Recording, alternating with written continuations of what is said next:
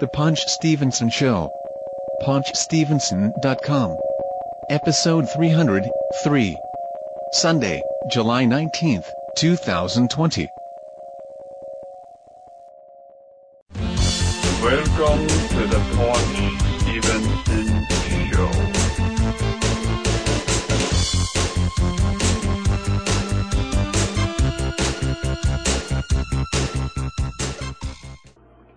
This is the Paunch Stevenson Show, paunchstevenson.com, episode 303. Wow. We're still alive. Oh, yes. I am Rob, you are Greg. In It this is- dimension, It is 2020. It's still 2020. Dum. was that how that theme song went? I think so. 2020? And we are still quarantining. Nah, not really. I am. Well, okay. Where am I going? I have nowhere to go. Uh, and there's still a global health crisis, pandemic. Uh, there's still protests and all kinds of crazy, crazy things going on. Uh, oh, I see a cat. So Donald Trump is going crazy. The whole Eh, where well, I everybody's mean- going crazy. It's been crazy.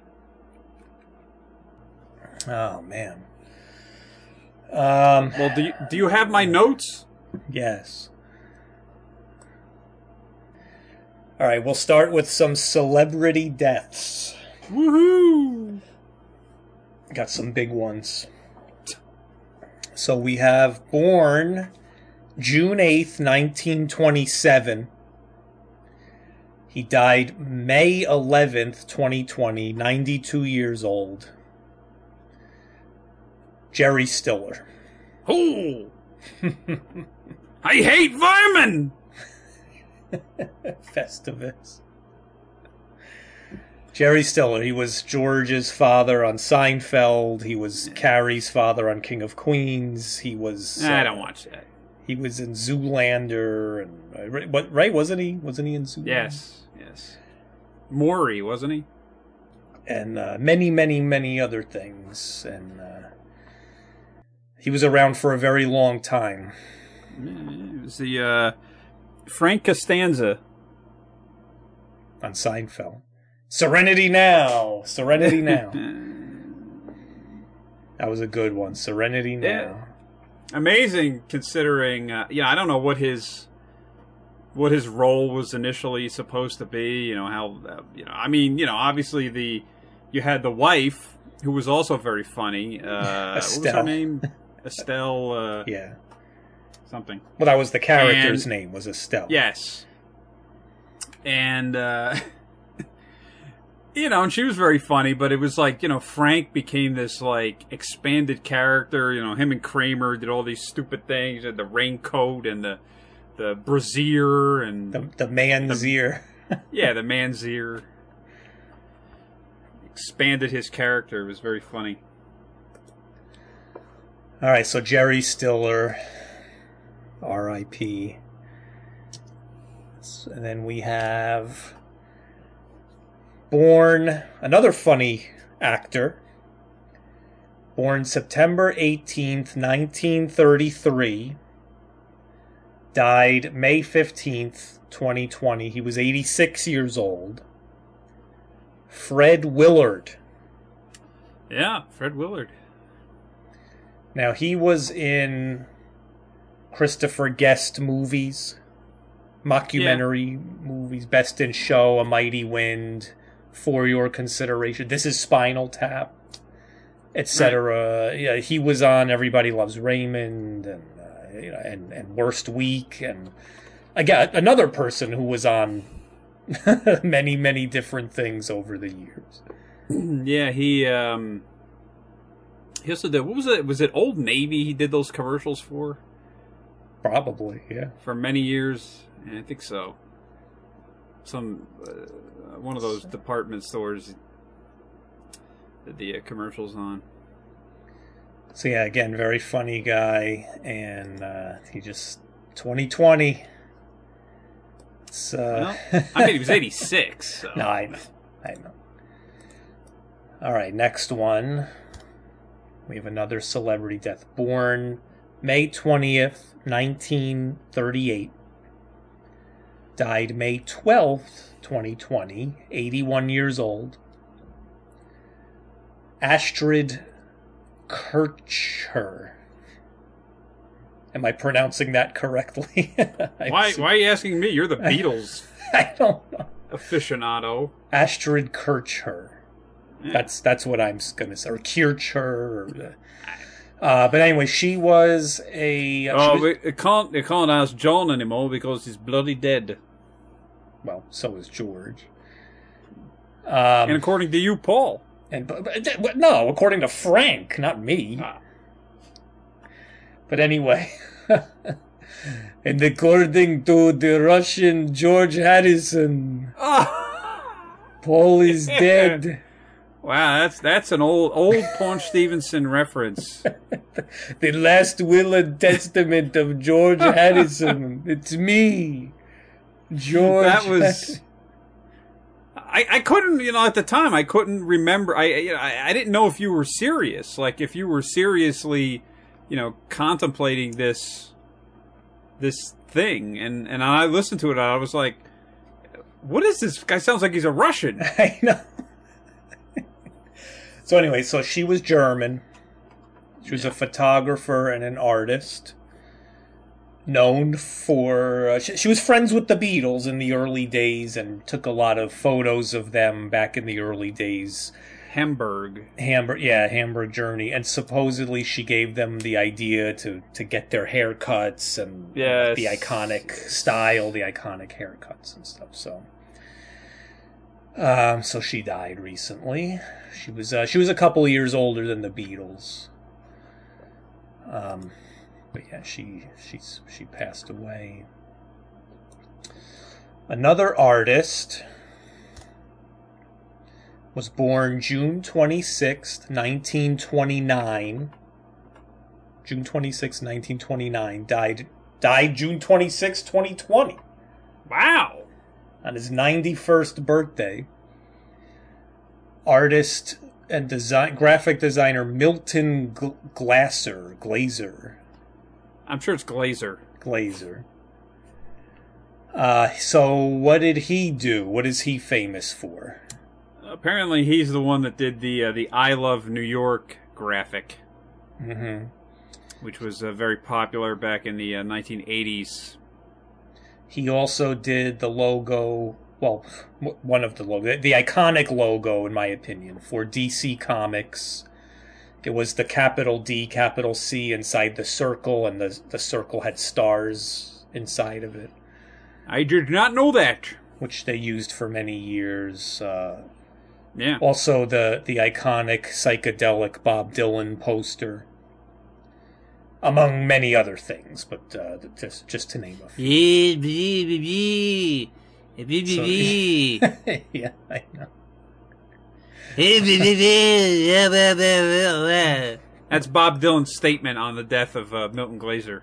There you go. We got Bob Dylan live on the air. Wait, wait. He even sang him a. s- He wrote a new song. Maybe, maybe you've heard it. Oh yeah. Yeah, you've heard it.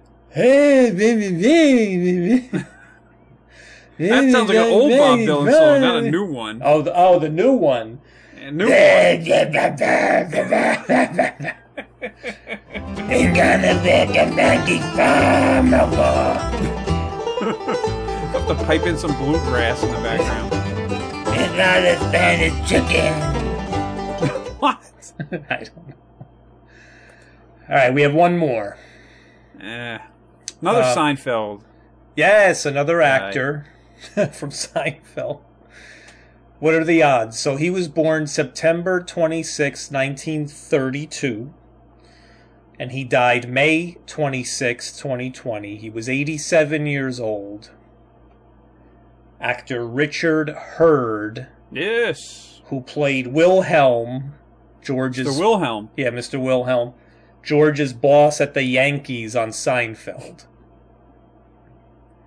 So I don't know if you remember him. He was uh, like Yeah. he joined the like there was George wanted uh, George hired this cleaning uh, company to come clean the office, not because he wanted cleaning, but because he heard this rumor that they would try to convince you to. It was a cult Yeah. and they would try to recruit their customers into joining the cult. He's like, "Oh yeah, I, I'll, I'll hire them, and then and I'll tell them no, I don't want to join your cult, and I'll show them." So he hired them, and then they came and went, and they never tried to recruit him. So he's like, "What the heck?" So then, uh, but they ended up recruiting Wilhelm. So he's like, "You recruit him and not me? What the?" heck? So anyway, but but again, he was on many different things over the years, and um, He was in Summer Rental, starring John Candy summer rental. and Rip Torn. Wait, who else was in that? Was um, Uh, a lot of people. summer rental? Kerri Green was in it from The Goonies. And uh, uh, Richard, uh, uh, uh, Richard uh, Dreyfuss? Oh what was his name? Nah, the guy from Rambo. Oh, Richard Crenna. yes, yes. Uh, let me And see. I Summer think uh, it wasn't like John Larroquette. I think was I think he was in that. Joey Lawrence, Yeah, Jerry Lawrence was the little brother. John Larroquette. You're right. And uh, I don't know a bunch of other people who I have not heard of, but uh, but that that came out in 1985. Wow, Yeah, wow. What was that Yeah, was about again? Hmm? What what was that about again? I don't remember. So John Candy is an air traffic controller in like Chicago or something like that, and he's like really overworked. So I I think what I forget what happens. Like he falls asleep on the job or something. He's overworked, so they're like, ah, I got to take a vacation. So they they drive. I I don't I don't remember where it was set. Maybe Florida or something like that. But it was you know they drive down there and they rent this house, and the house is like you know it's like a the worst dump ever. I mean, totally falling apart. And like, so John Candy's trying to just relax. He has to relax. His doctor told him to relax. And everything that happens just angers him. It's just craziness. And then finally, you know, he goes to this bar that the Rip Torn uh, runs as some kind of like fake pirate, Scully. And then um, they eventually they turn the the the restaurant bar, which is like an old like wooden schooner sailing ship, into a to try and get into this yachting competition, you know, against the Richard Crenna character. and so, you know, they have to sail. So, like, the whole family is on the boat trying to, you know, they fix up the boat, they're trying to sail it, and then right at the end, spoiler, um, you know, he, you know, they're like neck and neck. He's neck and neck with this, like, super expensive, you know, America's Cup type of uh, yacht, boat, whatever, racing boat. And um, so basically, because John Candy is fat, he has big pants. So they took his pants off and put it up, ran it up the mast, and so his pants gave them that much a little bit more of uh, you know uh, uh, pull from the wind, push, and they were propelled across the finish line. Are we dragging something? Are we dragging something? What is it? Hey! Monkey to the beasties! We shall defeat!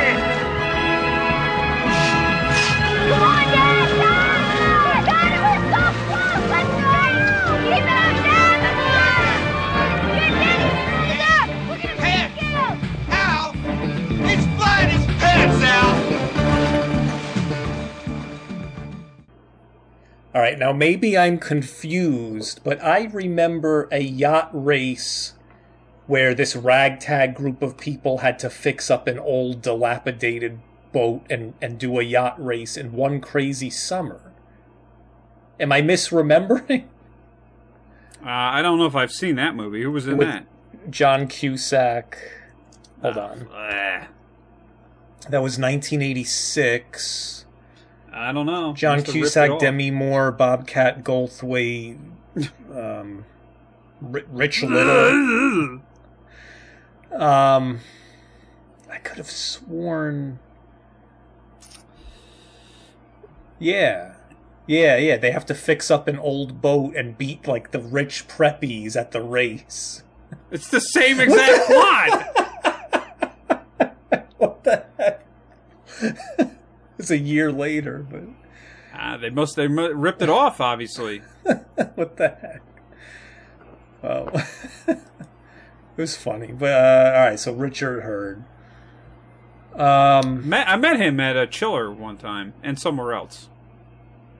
Oh, really? Oh, okay. Yeah, Okay. Well, we met Rip Torn too. yeah.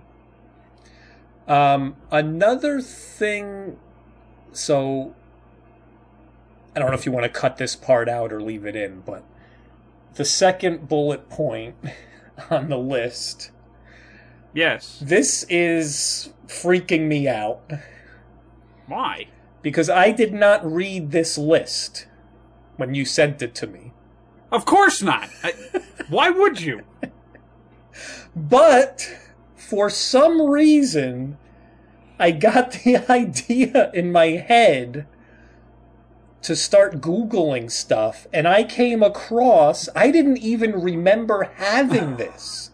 And I came across this old live journal page that, that evidently I made 16 years ago. I. 17, it was like, it was literally almost 17 years ago. Yeah, it was like 2003. and I'm just like, I can't believe this is still. I mean, nobody looked at it, nobody commented or anything, but it was still there. I'm like, what the heck? So I just went in and deleted it. What? Yeah, it's But gone. they had all of our stories. We've told all those stories already on- on the Ah. podcast here on the Paunch Stevenson show. Well, that's that's quite a uh, that's quite a downer. Is it? But isn't that bizarre that we both had the same exact? I'm looking at this now. I'm like, wait a minute. No, I oh, I just deleted that. You know, there were videos on here I wanted you to watch. Um. That was the point of me sending it to you.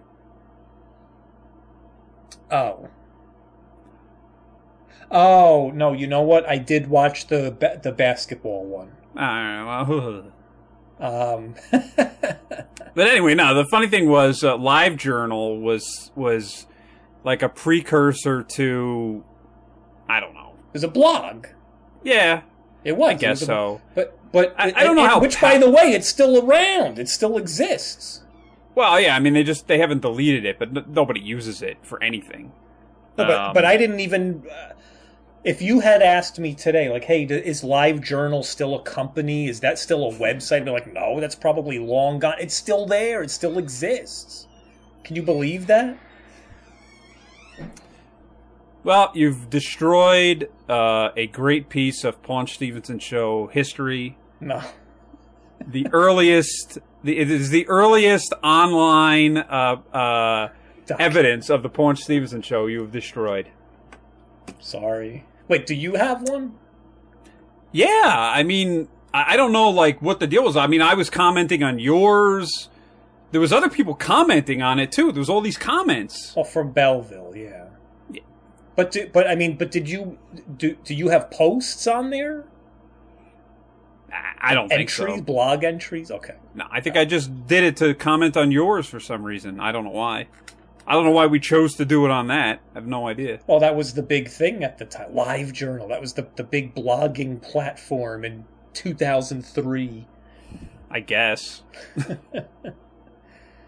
Um, but the funny thing is, though, the the stereotype is that Live Journal is for like goth teenagers who think they're all cool and edgy. Like I'm gonna blog. Look at how edgy I am. I'm blogging. I'm depressed. I'm- now or then? No, back then. Oh, But we were already adults. We were already in our twenties. Like I don't know. There's this thing called a blog, and you can just write posts, and it's like I don't know. It just didn't.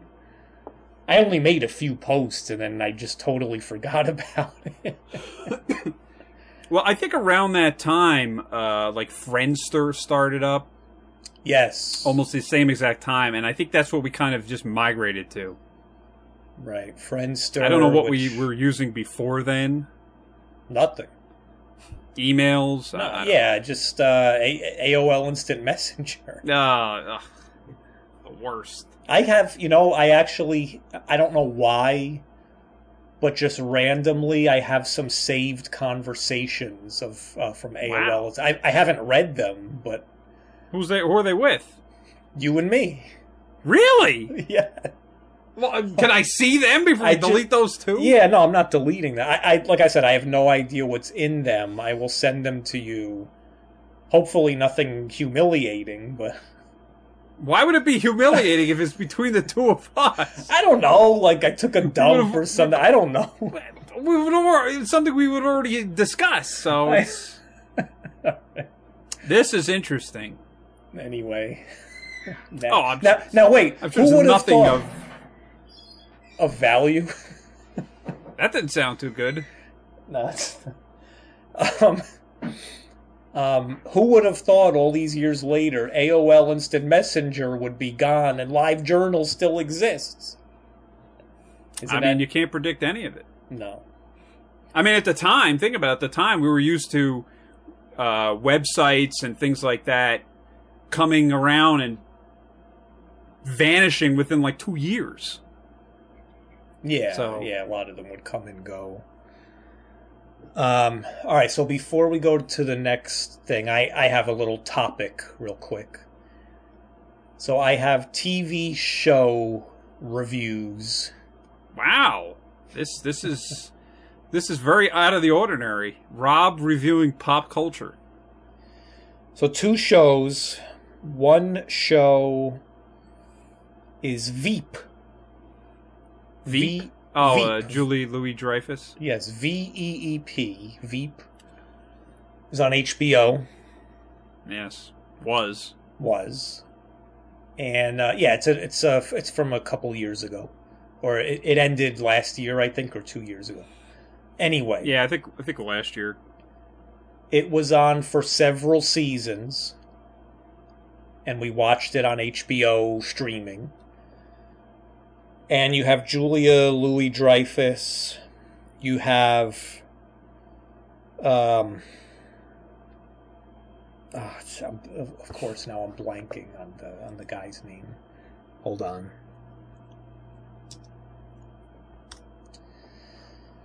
Uh, drawing a blank. Uh, Tony Hale. You have Tony Hale from uh, from Arrested Development. Buster. You have Anna Chlumsky. Anna Chlumsky, yes. Yep. My girl. Yep. And you have uh, Clea DuVall. And, uh, and and a whole bunch of people, but uh, Gary Cole, Yes. not Gary Coleman, Gary Cole. No. Er, er, no, it's Gary Cole. He played Blumberg in Office Space. That's right. He was also uh, uh, Mike Brady Yes. in the Brady Bunch movies. yes. Yes. And uh, who was the other guy? The uh, Matt Walsh. Yeah, I don't know if you know him. Um, yeah. and Kevin Dunn. He was in Michael Bay's Transformers. Well, he was in many things, including that, Yes. where he was just screaming the whole time. Well, everyone was screaming in that movie, as you pointed out. uh, and a bunch of other people who are very, very funny. Very funny show. Um, just a very um, again, it's more like the documentary, mockumentary style. There's no laugh track or anything, but very funny and very. Uh, it it shows well. So first of all, Veep is like the onomatopoeia pronunciation of of the abbreviation VP, Vice President, Veep. So it's about politics and the White House and the presidency, vice presidency, Congress, Senate, etc. The, the the U.S. political system. It's sort of a modern Benson. Yeah, sure, I get. but uh, actually, it, it was all it was based on a British sitcom originally, and then they Of they, course. uh, they transferred it over here, but uh, they they adapted it. Um, but it's um, it shows. Is it better than that's? Is it better than that's my bush? Yeah.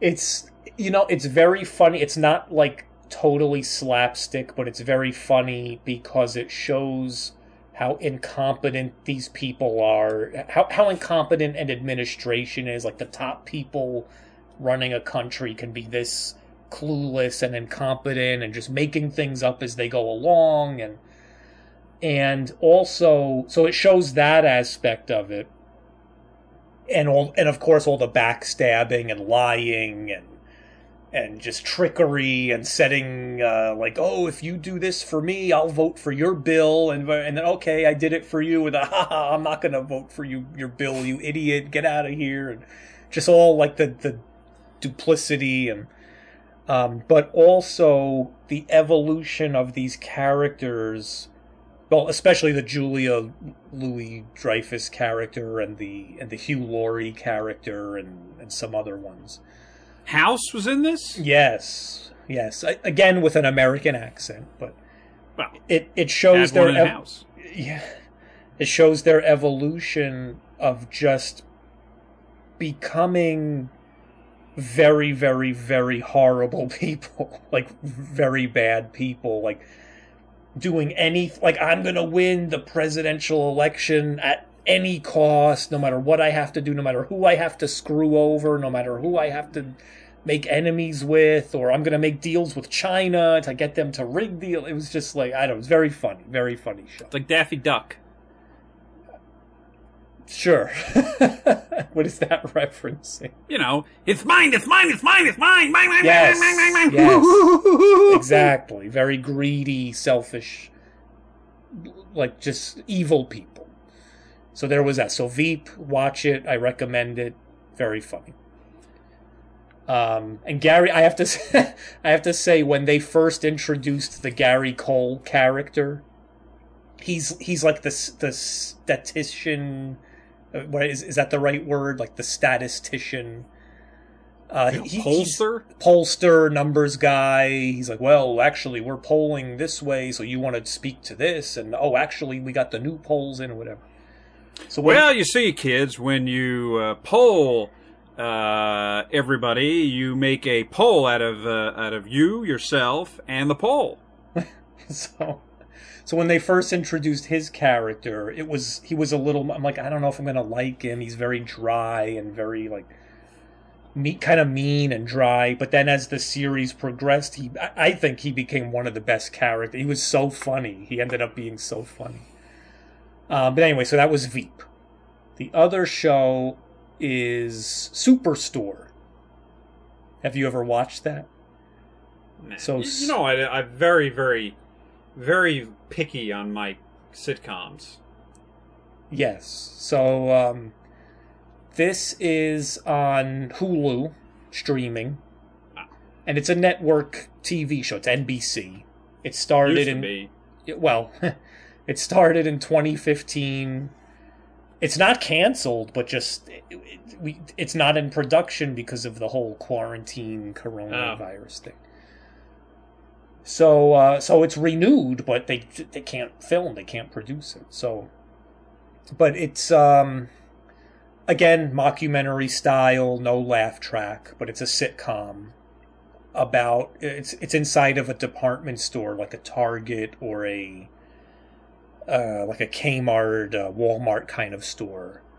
And again, just the ineptitude of the staff. It's, it's about the staff and like the management, and you have corporate versus the store management, and, and the staff is lazy and messes up, and customers just making a mess. And the like how we always talk about on the Paunch Stevenson show. We used to go to like Caldor or McCrory's, and the stores would just be a disaster, and customers like just leaving garbage all over the place and wrecking the place.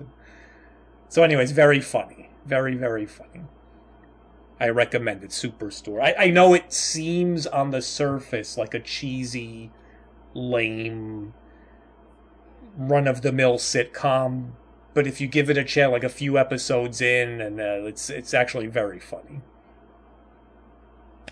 Next, Oh, and in this one, in Superstore, it's America Ferrera, Ugly Betty.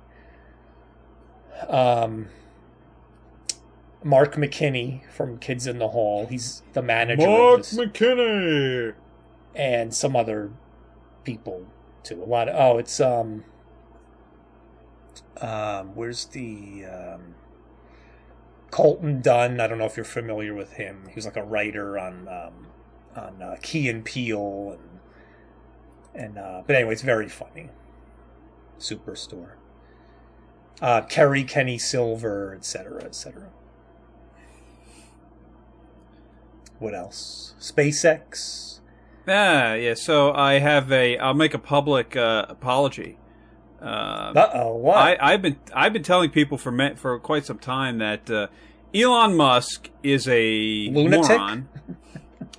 yeah, and I said he, I said there's no way this this this SpaceX rocket that he's trying to build that, lifts you know puts the the ast- couple astronauts to the space station then it, it most of its most of it actually um, lands itself back on the Earth so it can re- be reused. I said this is never going to work. Every test that they were doing, the thing blew up like constantly. Like even the last test that they did just before this one, it blew up. And I'm like, this is crazy. They're putting two people and they're dead. These guys are dead. D E D dead. Well, no, they didn't die. It actually worked. The the Against SpaceX all odds, right?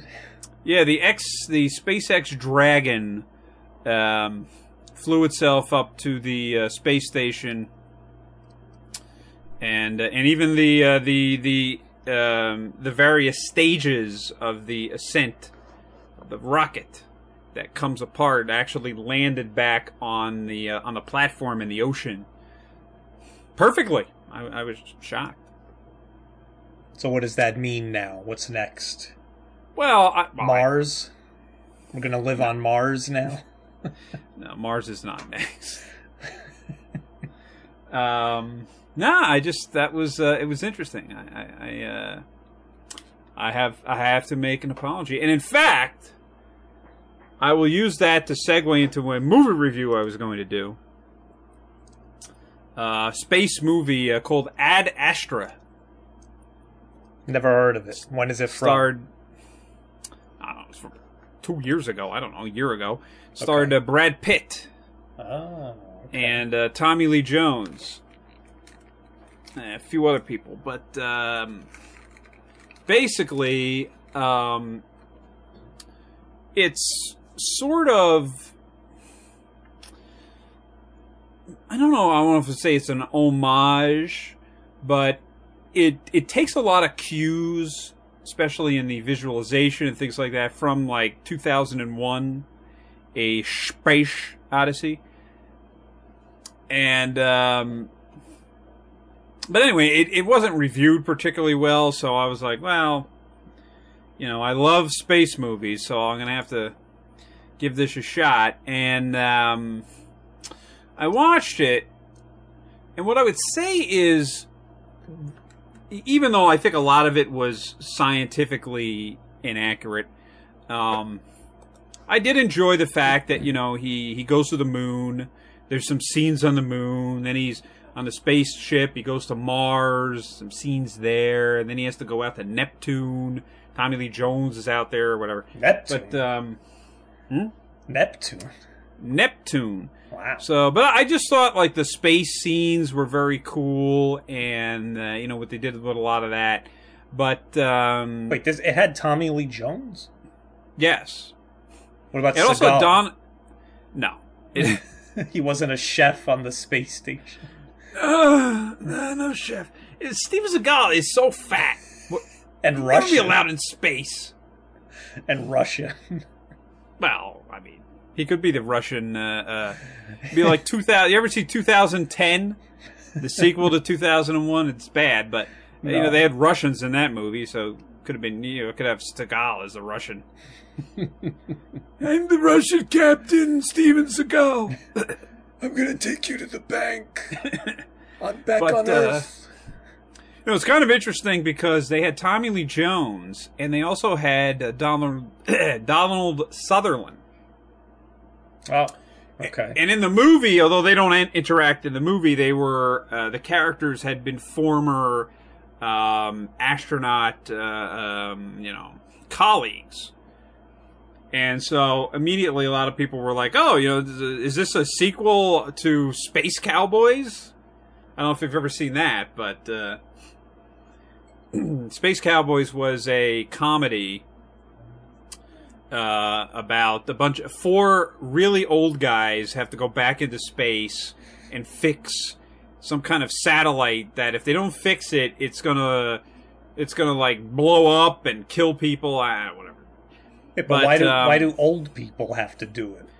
Well, because they worked on it, and it was something it had something to do with some military thing, and they worked on it back in you know in the '60s or '70s. So the presumption is, uh, you know, we, we can't teach new we can't teach new intelligent people how to fix something old, so we'll just bring back the old people. And that was uh, and, and the four guys in that one were uh, Tommy Lee Jones, Donald Sutherland, uh, the late great James Garner, and Clint Eastwood. Huh. And when was that from? 90s? Mid late nineties, I think. It's been a while. Did they show uh like Donald Sutherland spinning around the centrifuge with his like face getting you know like the astronaut tests that they I have think to that they did. I think they did. They did all that goofy. They really did all that goofy stuff. Ironically, in Ad Astra, um, Donald Sutherland, who's old, they put him in this ship with uh, uh, Brad Pitt, and even he had. He, I mean, like he could. Then they put him on this like this rover thing, driving it across the moon, and he like he couldn't handle it. He had a heart attack. Now this says uh this says Space Cowboys came out in 2000. Man. Fine. Uh this says it's a drama. Well, I mean, it is, but it's like. It is, but it's, you know, it's four old guys pretending to be astronauts, so it's gotta be goofy. You know, it's like Lethal I- Weapon. I was Is- would you say Lethal Weapon is a dramedy? Well, an action comedy. Yes, it's comedy elements to it. Yeah. Yeah. There were a lot of old guy jokes in the movie. Okay. It's a very good movie. I, it's, I highly recommend it. Space Cowboys. Very good movie. Unlike Old Dogs. Don't Uh, recommend that. Who was in that? Tim Allen.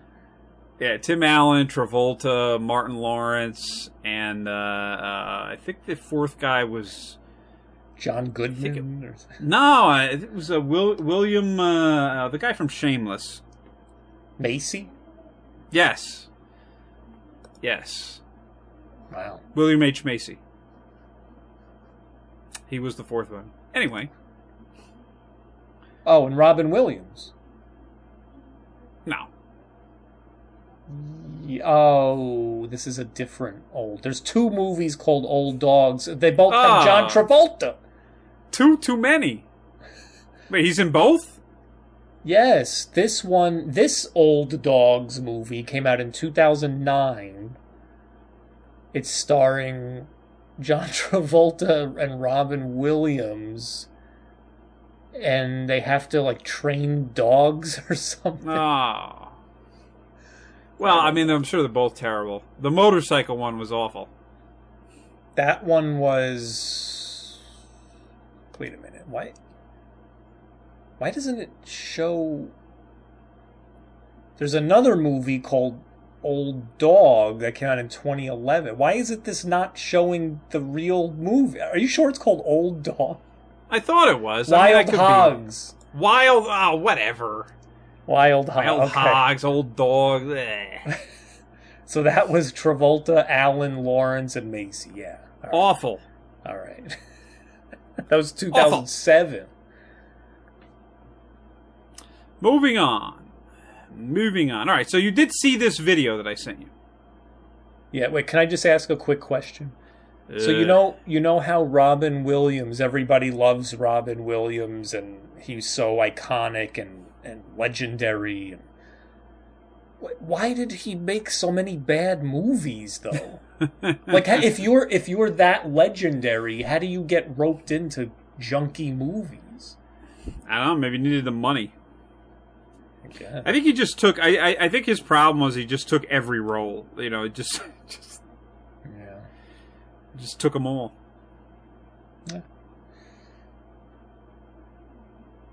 All right, so basketball machine. All right, so you know, there's this there's something called the Rube Goldberg device, which is, you know, basically, uh, you know, like the old board game Mousetrap. Or Pee Wee's Big Adventure, the breakfast Right. machine. Right, right. And uh, so basically, it's like you know, you take all these like household items and things, and you build this like system where you start it, and then you know, it uses like gravity and inertia and things like that, and like one little, you know, like the ball rolling along, the ball hits the hits the button, and the button the, hits the spring, and the spring hits the chicken, the chicken lays the egg, the egg rolls down the ramp, uh, the, the string, blah, blah. so But, I don't but know, wait, some though, kid- but but the point of the Rube Goldberg machine is that it's all of these complicated steps, to do then- something simple, right? And then at the end of this whole ten minute ordeal, it's just like toast bread or something. Like Yeah. it it, right? It's like it, it's it's a it's a sil it, it's absurd on purpose. So, so I don't know, some kid in his backyard, very big backyard, uh, goes by the moniker Creasy. Uh, he he built this thing, which is absolutely insane, and the video goes on for like like five minutes. It's like It's Like long, nuts. yeah, yeah. It's very. it It's just keeps going and going. He said it took him a month to put it together and then another month to test and adjust, test and adjust. So two months it took to really start but it think and then get it. it working. so with this guy, like basically, it's it's a basketball. So like sometimes a Rube Goldberg, there's like different things happening.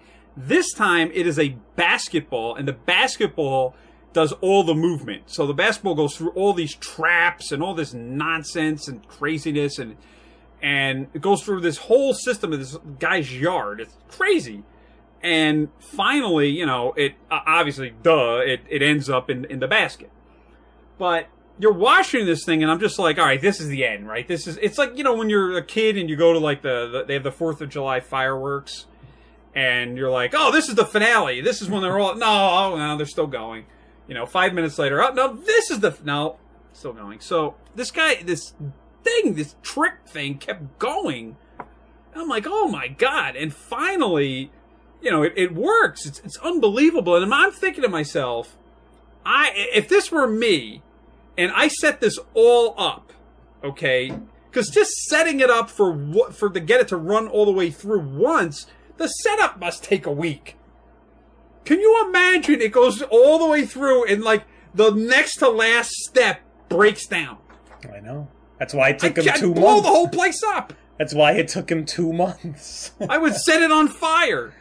I know. Every time you test it, you have to reset it back up all over again to test it again. Ah. but uh, but hey, it's a it made a viral video, so Yeah, I don't know what you, I don't know what you get from that, but Um, now, Rube Goldberg was an actual person. He was born True. July 4th, 1883. He died December 7th, 1970. He was an American cartoonist, sculptor, author, engineer, inventor. And it says, uh, this is on Wikipedia, it says he is best known for his popular cartoon drawings depicting very complicated gadgets performing simple tasks in very convoluted ways. So they were cartoon drawings, but then people actually started making real life Rube Goldberg machines. right, hmm. right. Yeah, with the as you said, with the Pee Wee's Big Adventure, you know, being the big one, but that was a movie, so I'm sure that they could have cheated. well, I'm sure they did. it's a movie. I hope they did. It's a movie. I don't know! So moving on. Uh, I'm skipping around here. All right, so so we're you know just talking about like old stuff. I don't know why I, I found this, and I, I was looking at it, but the um, there was something called the old Entertech water guns, which I don't know if anybody, if we knew anybody that really had these. We probably had like cheap imitation, not that they were expensive, but so basically what those were was they were they were, Entertech was a brand, you know, it was like a brand as that LJN Toys owned, uh, makers of fantastic video games, and uh, they used this Entertech label, and basically what it was was they in the '80s they made water guns that were exact reproductions of military weapons machine guns, pistols, uh, grenades, rocket launchers, whatever. Well, supposedly the slogan on the commercials was the look, the feel, the sound is so real. Like they, Yeah. that was the that was the the gimmick was that these were very realistic looking Right. Actually, I knew Right. someone someone down the street had some of these because they were battery powered.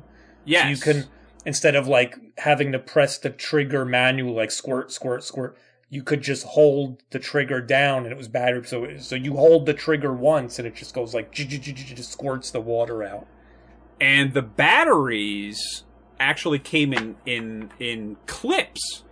So like there was That's a yeah, it was a separate little plastic unit that looked like a clip that would have ammunition, but instead it had the battery. So when your battery ran low, you could take the other battery from the the new clip and put it in there. right and then shoot.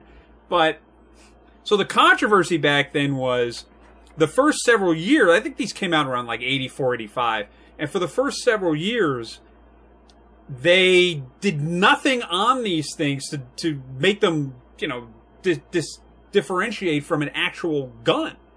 So Right. like nowadays, I mean nowadays, it, if they sell anything like this, they sell them in like neon colors and stuff. It, you know, so eventually they actually wound up what they had to do was when they sold this kind of stuff, they would have to sell it with like a like a red tip or something, so the police wouldn't think it's an actual gun. Um, right so I the fun so I actually had I don't think it was an Entertech, but I actually had a an M16, but it was blue. So I mean it was it was totally fake, but it wasn't a water gun. It was it was just a it was a like a smaller like a uh, uh maybe like a I don't know two third size M16. Uh, and the only th- the the thing was that it you know it had batteries and it just made the sound you know which I'm sure I think it broke after like you know two hours. But these Entertech things, for several years, there they, there was these incidents. It didn't have a lot, but it did happen where kids were like walking around the neighborhood with these like Uzis. And like cops, you know, the cops thinking, oh well, you know, I mean, it's one thing if it's a little kid, but if it's like a a twelve year old who's like big or something, they thought it was a real gun. They would shoot them dead. right And so there was all these news stories and lawsuits and stuff like that. And so the irony is, I guess the the, the moral of my story is, LJN, which the angry video game nerd, of course, hates, because they they made such bad video games, mostly licensed. yes But the irony is, LJN Toys, who had made WWF figures, and they had a lot of other, they, they made a lot of toys, and they were sort of, you know, like any other toy. Hasbro or Coleco, they made a lot of toys. And so the irony is, people assume that LJN went out of business because of their bad video games, but no, it was actually because of these water guns and that uh, you know it it because it, they they were you know it was a big part of their profits and they couldn't sell them anymore and it just destroyed them. And so then they eventually I don't know what they did with the rest of the company but um, I know like the video game division went to Acclaim. Acclaim bought them. Right. But uh, yeah. And uh where is acclaim now? Uh, they're long gone too. Yeah. They all are. 16 years ago yeah Two, 2004 acclaim went chapter 7 bankruptcy midway right Another segue. Speaking of bankruptcy, AMC Theaters keep hearing that they're done because of the coronavirus and they can't open up. I, I don't know. I don't know what's going to happen. Now, how does a company go bankrupt after you spent the last 25 years charging people $10 for 25 cents worth of popcorn? Well, again, What did they like, do with all the profits? You said It was like an you say this- 8,000% profit margin. I know. Did you say that? Well, the thing was, the thing is, they don't make any money on the tickets. It all goes to the movie studios. yeah, true. the only way they make money is Uh. when they do like 3D IMAX with uh, you know smells coming out of the seat and smoke and everything. That's the only way they make money. Yep, the 4D, yeah. Yeah. But what, didn't you say? Was this the last episode where you said this or something where you were like, how do how do these companies like, be, you know, the companies g- get shut down, you know, for a month and they're out of business, and you were shocked by this. Yeah. And, I, I and what I said was this is this is business. I mean, this is you know, when you look at a, especially AMC, which I guess they're a corporation. You know, the the way they're structured is that they don't keep. It's not a private company, so they don't keep money in the bank. You know, that's not what they do. The point is you're supposed to pay it back to the, the shareholders and blah blah blah blah blah. So or invest it back in the company. So you never really have like millions, hundreds of millions of dollars of cash on hand. And I mean, it's one thing to have like a, a business downturn, but I mean, to be totally closed for like six months or, you know, it could be a year. I don't, I don't know how you operate after doing that. There's no way. Yeah. No way. Well, and I mean, let's face it. In a lot of ways, like okay, when when you and I were growing up, at home, if we had, if if a family had a twenty-five inch TV in the living room, that was lucky. Yeah.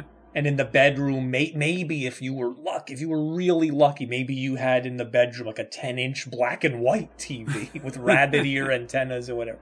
So going to the movies made sense. The sound system, the giant screen, and it was an event.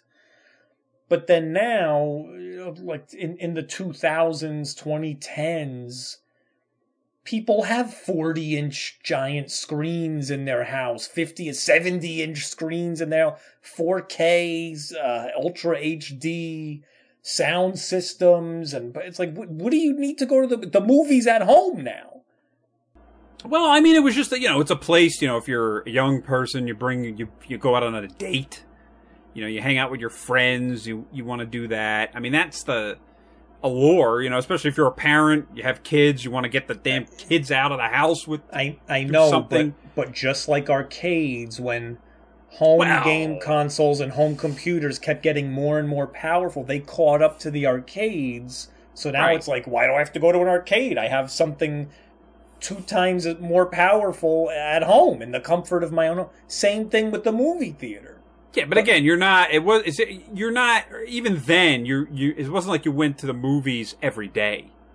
You know, it was a, you know, it was sort of a special occasion type thing. It wasn't like you were always doing it. But I think the problem they have is, is for the studios, they're never going to make the money that they make with movie theaters because with like streaming. Because the problem is with streaming is you're kind of stuck with an audience who actually wants to see it. Whereas with movie theaters, I think there's a good percentage, I don't know, maybe half of those people, like I said, they're just going out to do something. They probably, like, if they were given the choice to sit at home and, like, order the movie, they'd probably, like, ah, I don't want to see this stupid thing. So I think they lose some business there. I don't know. Moving on! Well, wait, wait, wait. So, so last Ah. thing about that.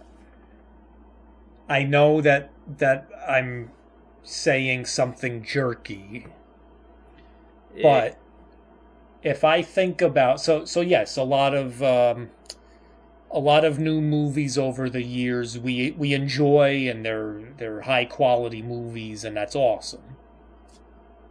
But a lot of movies that come out, it's just um, like filler. You know, it's just like garbage movies. They bomb, or they're or they're just garbage. They're just why did it just popcorn movies or j- junk, right? and if I Well, think anything about, Marvel does, just about. Well, I, I don't know. It just, it just whatever. There's just a lot of junk, and it's like if I think about like why does a movie studio exist? Like imagine if I'm running a movie studio, and it's like oh this this year we have to come out with nine movies to in order to to stay in business. We we need nine movies. Get me nine scripts, and it's like. What if there aren't nine good scripts? What if there's only three goods? Well, get find me six other mediocre. Like Well, they're at the point now, like with Disney, they have the films already. They have the release dates like five years out, already set. Like December third of 2025 will be Avengers eight. They've got it there. It's it's set. I they don't have a script. They don't even know who's going to be in the movie, but it is happening on that date, which I think is moronic because it, it's become like the Olympics. But what I'm saying is when when a company gets to that point where now you're just filling space, why why even bother existing at that point? Like just we we have I don't know how many tens of thousands, hundreds of thousands of movies. It's just From- corporate. It's just corporate. It's it's I know, but it's I'm like just mini. It's like their mini theme park. You know. I know, but I'm because I'm- they have to they have to put out the movie in order to sell the merchandise. I know, I know. I'm just saying, from my perspective, I'm not saying I don't want any more new movies. That's that's silly. I'm not saying that. But what I'm saying is, look at how Don't many any more. hundred- We don't want any more Michael Bay new movies. I'm just, well, I'm just saying, if you look at the last hundred years, how many hundreds of thousands of movies have? Been, we're we're good. We're set. We have movies to last us another 500 years. Like nobody can watch every movie that was ever made.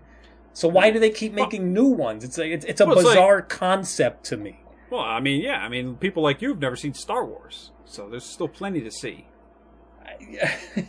but I mean, yes, but even like all the movies from the 50s, the 60s, the 70s, the 40s, there's so many movies out there. Like, doesn't it seem a little silly to keep making new ones when we haven't even watched all the old ones? That's that's a bizarre concept to me. Yeah, but why would why? It's like why would you play? Why would you have NFL football every year? You've seen football. You could see old football if you wanted. Why would you have new football? Just people want new stuff. I, I know, consumer. I know. I know. But I mean, if you're a director, you're a young director, a young actor, you've never done it before, you want to do it. You want to sit at home and watch, you know. I get. No, but No, yeah, some- I know. I know. yeah. Moving I'm on. just moving I'm just saying I'm just saying it's not only hold on. It's not only the excited hyped up young directors who want to make something good. They're they're churning out product. Even like oh, uh, we'll get Joe Smith to direct this one. He's cheap. Just crank something out cheap. It's product. It's pro- it's like it's it's a, it's, it's a widget. Right. Well, I mean, you know, that's. I mean, listen. There's the the, the straight to DVDs scene, which is all that. I mean, the Stallone has. I mean, Stallone. The Seagal has perfected that, of course. The straight to DVD Russian. Uh, and all the garbage it's generating, all the waste, all the landfill. I mean, where does all that stuff? Who? Come on, who's buying ten thousand copies of a of a of a Nicolas Cage direct to video? Like this, eh, hey, hey, man. this stuff all ends up in the dumpster. It's like it's. I, what is the point? So do some of the actors, in fact. Know. Moving. All right, we are moving right. on. Yes. Uh, uh, one little thing, uh, just one little video game note. Uh, Sega uh, released a Game Gear Micro. For some reason, it's only in Japan. It's very, very small, and it's very stupid because it only comes with each. There's four different models, four different colors, and each one comes with four games. Built in, Yeah, not cartridges. no, You need tweezers to put the cartridge in the slot. Uh, it's Well, just- it's a, it's it a gimmick. very- I mean, but why? Uh, I could see if if Sega came out with some kind of redesign, like a like a Game Gear Two, like a more slimmed down version of it. Put in like eh. thirty ROM, like build you know build in thirty ROMs and sell it for like fifty bucks. I would have bought one, I- you know, like just for the novelty of it or, or the Right. Well, nostalgia. the the thing is, this is obviously not a Western uh, conceived item like the NES Classic was, or the uh, the Genesis Mini, all those at game Atari consoles. Uh, this is a Japanese conceived uh, fanboy type product, and the Japanese love their little toys and their little replicas of, of this stuff and all. So They do, yeah. They do. Yeah, Everything micro, mini micro, micro The other thing- machines. And the other thing they announced, Sega, was, um, I mean, there were some here, but none that we ever saw. Back in the '90s, they used to have something called the uh, Sega City Arcades. Very, it was much more popular in Japan, and basically what they were was they were arcades, but they the arcade cabinets were these like big white plastic, space age looking things, and they would just have games in them, but they weren't like they weren't cabinets that had like they were wood and had had you know the individual artwork on it. They were just uh, anyway. So they were Sega. They released. They're releasing by the end of the year a one sixth size version of one of those things that has like thirty something games. so it's funny. I asked some people on there uh, on a forum like like back then like what would they actually have had on these systems because you know the the the product they're releasing is going to have games like you know altered beast and golden axe and things like that and I, and they were like well it was almost all mahjong Oh, Mahjong.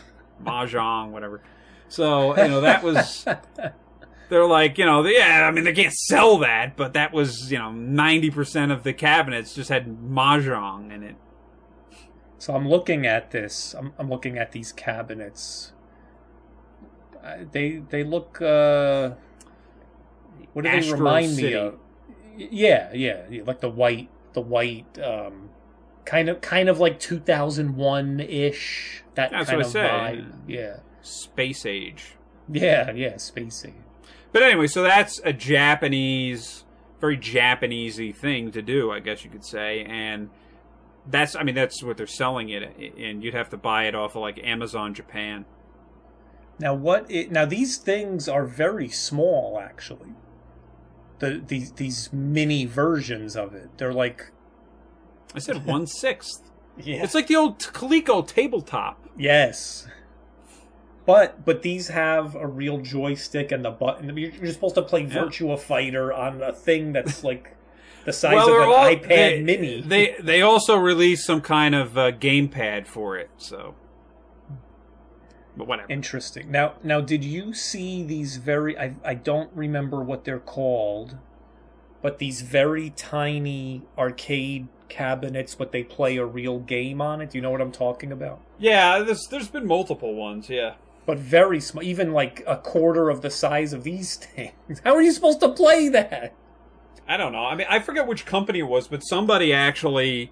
I, I've had a few of them where they they're LCD, but they're you know they're about I don't know they're maybe like four or five inches big, and they're like the old you know some of them have like LCDs where you know and but they're game the actual games, so they're like I don't know like Bad Dudes or uh, something like that. Um, Burger Time and a few others like Pac Man uh, will actually, you know, there'll be the actual Pac-Man game, or there've actually been some where they've they've done it so that it looks like the old Coleco vacuum form, you know, tabletop machines that they've they've kind of done those. Hold on. I'm Moving gonna, on. I'm gonna send you a link real quick. Uh, If you click this? that, a YouTube video. Uh, it's a person. Oh, it's a stupid ad. Uh, all right. Oh, I see what you mean. Oh god, this is. Look at how small that is. I know. How are you supposed to enjoy it? It's I'm not saying I need a giant arcade cabinet, but like at some point, it, now it's too small. I mean, at first, you know, it's interesting. Oh yeah, you know that looks good on the on the you know on my desk or something, but oh well. We moving on here. Yeah. All right, so I don't. I'm sure you've seen. You know, uh, as we know, President Trump is a psychopath, and so making fun of him is, you know, it's it's a pretty good profession to have. I think Alec Baldwin has done pretty well with that. Um, but since we've gone into you know the the COVID nineteen stuff, uh, you know, most there's no Saturday Night Live or anything like that, so it's all basically on the internet. So there's been these two people who are probably the most famous right now at imitating him. And they're fantastic. So the the first one, definitely the most famous, is this uh, comedian, New York comedian uh, named Sarah Cooper, and she is terrific. I saw And so what this. she does, what she does is, she doesn't imitate him vocally. So what she'll do is she'll take a like a short like one minute or two minute soundbite from Trump babbling, and she'll then dub that over her own you know image, Right, making she- all she- the faces, the mannerisms. Yeah, she she's miming it. Right, it's mine. Yeah. So- but I mean, she's become like world famous because she's just hilarious at this, and you know, just like just doing all these man. Now, she again, she's not imitating Trump. She is basically interpreting um, what he says. Like if you were an actor and you'd never heard this guy before, right, and you're given a script and you have the backstory, and then this is what you know, like this is what the character says.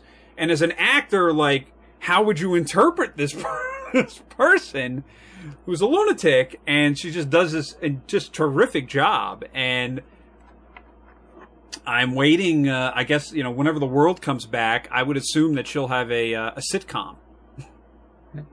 So yeah, it's not she's- it's not a realistic miming like she's recreating. It's a it's a silly miming. Like, Right. Well, I mean, what el- what else could there be?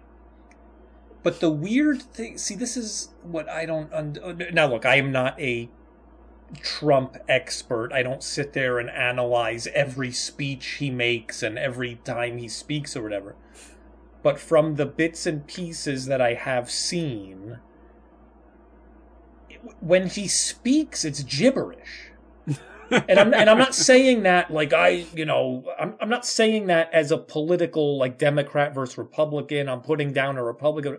I'm just saying as a logical human listening to another human speak, whether he's Democrat, Republican, Martian, whatever he is, it doesn't matter. These sen- I'm I'm trying to read these sentences and I'm like this is this is just gibberish. This is this is Well, not I mean, a, when he- this is not a when he tw- sentence. When he tweets, it's just as bad, if not worse. But it's like like he'll say something like a, a a newspaper will post something that he said, and it's like, yeah, you know, the thing is with with people, you have to like like what what you got to do. Like the thing is, you Well, know, it was like the time- and I'm the- like, you're not saying it. You're just babbling. No. It was like the time when they asked him if he'd taken the, the coronavirus test. He goes, I, I tested positive, uh, uh, positively negative, very much towards the negative, and I'm like, what? very What to the negative because you want to be negative because the thing is when you take a test you want to test at the testing test facility but the thing It's like- it's like you're you're just you're just stringing end, together random words Yeah, I mean, it's it's the end of Billy Madison when when Adam Sandler has to give the the uh, he has to give the speech about uh, the Industrial Revolution. And goes, it just starts babbling, and all the people in the audience are like, "Yeah, this is not too bad. Yeah, this Yeah. sounds pretty, pretty intelligent." And then he's done, and then the, Jim Downey, the principal, is is like, that is perhaps the most horrible thing I've ever heard. Everyone here is dumber for having listened to it. Not once did you ever come close to a a, uh, a conscious uh, train of thought. and Adam Sandler's character is like, uh, a simple no would have been fine. it's like sits down. Yeah, but this But isn't the it. sad. It, but isn't the sad thing now that the leader of our country is now Billy Madison? We are living. we are living the Billy Madison Uh, movie. hooray for Billy! Hooray, Billy! And except instead of having a principal call him out on his babble, you have people worshiping him, saying he's a genius, a stable genius. He's the biggest genius who ever lived.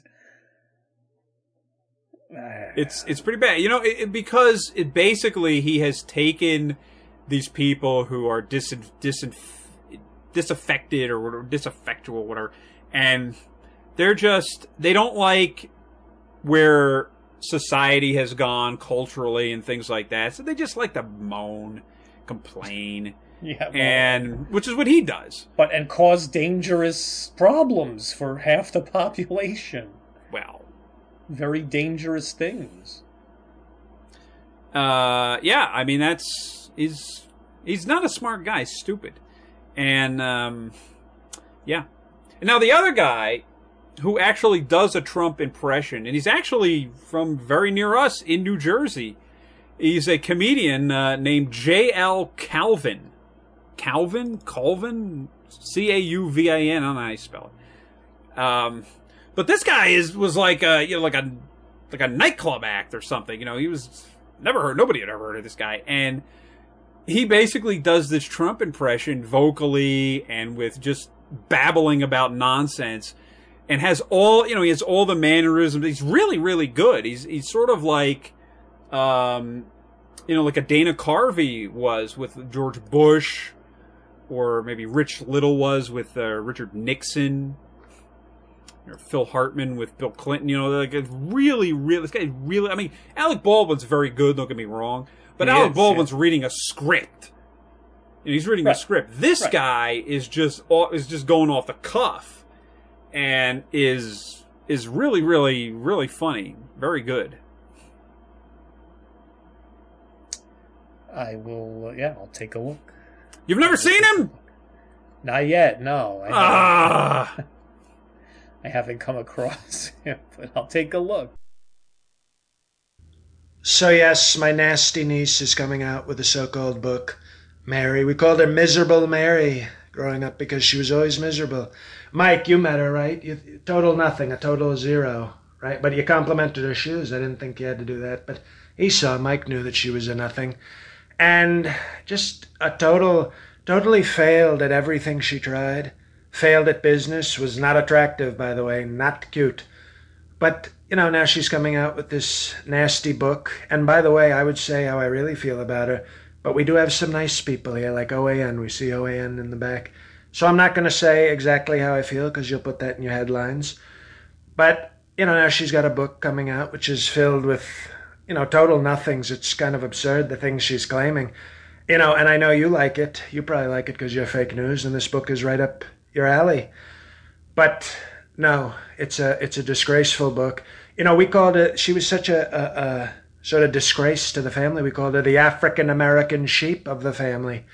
And now the book comes out, and I'm hearing really absurd claims out of nowhere that I someone took the SAT from me. Okay, not true. Totally. I know you would believe that because you well, you ask stupid questions, so you would believe it. I have a big brain.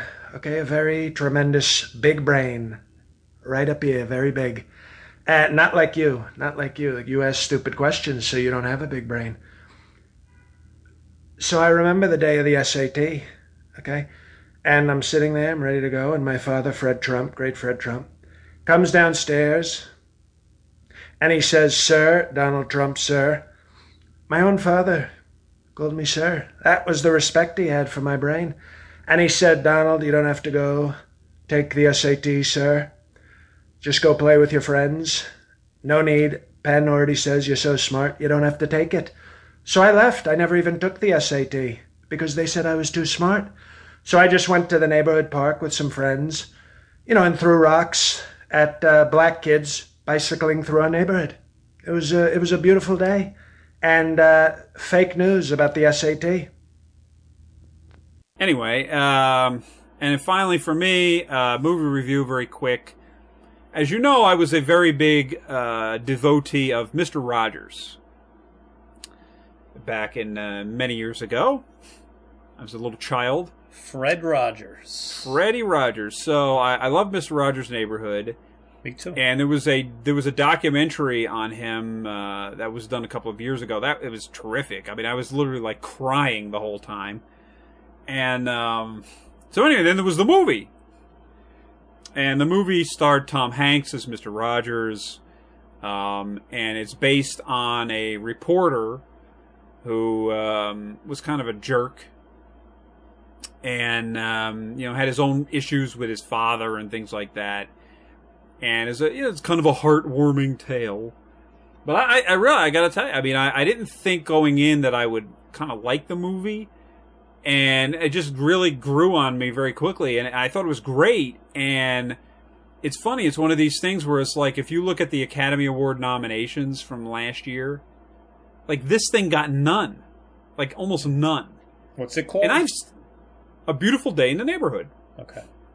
And I've seen a lot of the other movies that got nominations, and I was like, these movies are garbage. And this movie's really good. So, uh, once again, for the 40th time, uh, the Academy Awards must be stopped. Now, what are some spoilers from the movie? What spoilers would there be? Like, I, I don't know. Like, Mister Rogers was a No. There's no, there's like no beat up uh, a guy insidious. or- There's no insidiousness to Mr. Rogers. but you said it was about a reporter who was mean and uh, what, what- Well, no, it was just the reporter. Uh, the reporter had a bad reputation. Um, he he was played by Matthew Rhys, very good, very good actor, and he just had a bad reputation. And he wound up kind of losing a bunch of jobs, and eventually wound up with this magazine. And at first, they were just going to have him, you know, just talk to him for a small piece and eventually, you know, the guy was like, I, you know, I was like, I really think I've got like a good story here, and he just kept expanding on it. And eventually, Mister Rogers got him to, you know, sort of deal with his own issues with his father, who eventually wound up dying and things like that. And uh, yeah, it was just a, you know, it was a very good family story, if you will. But That- again, this it- was a guy. This was a guy who basically went into it and was just like, you know, who is this guy? You know, this guy's a fraud. You know, nobody's this well liked. Nobody's this, you know, nice. You know, this guy was very much a cynic. yeah. And obviously, Mr. Rogers won him over in the end. When was it supposed to take place? Uh, I think, Roughly. uh, I think sometime in the 70s, probably the late 70s. and Tom Hanks plays Mister Rogers. Yeah. How did you? How does he come across? So was he- it's weird, you know. I- It's obviously doesn't really look like him, but um, it's funny because his he does he tries to do like he tries to kind of do a different voice, Tom Hanks, and it's it's it doesn't sound like Mister Rogers, but he got the man like even the mannerisms aren't exactly right. Um, but I, I will have to say, like the script got got Mr. Rogers right. So Hanks, because a great actor, in going with the script, he got him right. I thought like the his portrayal of him wasn't that accurate, but you know the the the script you know the script had it right. Did they have to get Tom Hanks to do this role, or would it would they have been better off with a lesser known person, but just like like in other words, does is it Tom Hanks because he has the chops, the acting chops that they needed? No, no, no. It's just it's one of those things where you know a lot of times what happens in Hollywood is if you want to get a movie like this made, you need a name.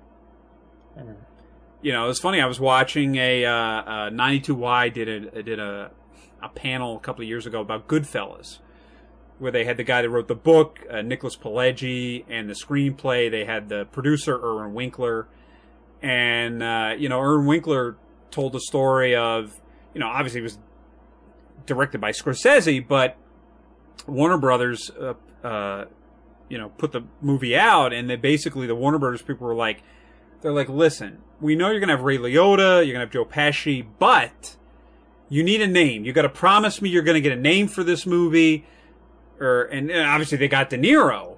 But Winkler was like, you know, obviously I just, I was like, yeah, yeah, sure, I'll get a name without even knowing who, you know, who he's going to get. But just think about it. At the time, you know, Joe Pesci, who was somewhat known, you know, he had done Raging Bull, but at that point he had kind of like gone back into obscurity. And nobody had ever heard of Ray Liotta. And I, yeah, it's Scorsese, but I'm just saying that it's a case where to get a movie like, you know, get a movie made and distributed by a major, uh, uh, you know, studio, you need a name. And in this case, the name was Tom Hanks. Understood. So that's that. Till next time. All right, putting my mask back on, Uh, back into the quarantine.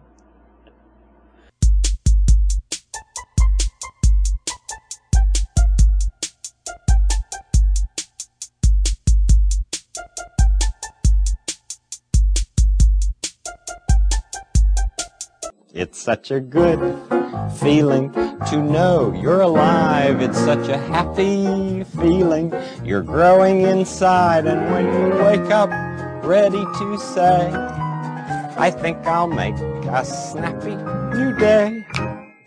It's such a good feeling, a very good feeling. The feeling you know that I'll be back when the day is new and I'll have more ideas for you.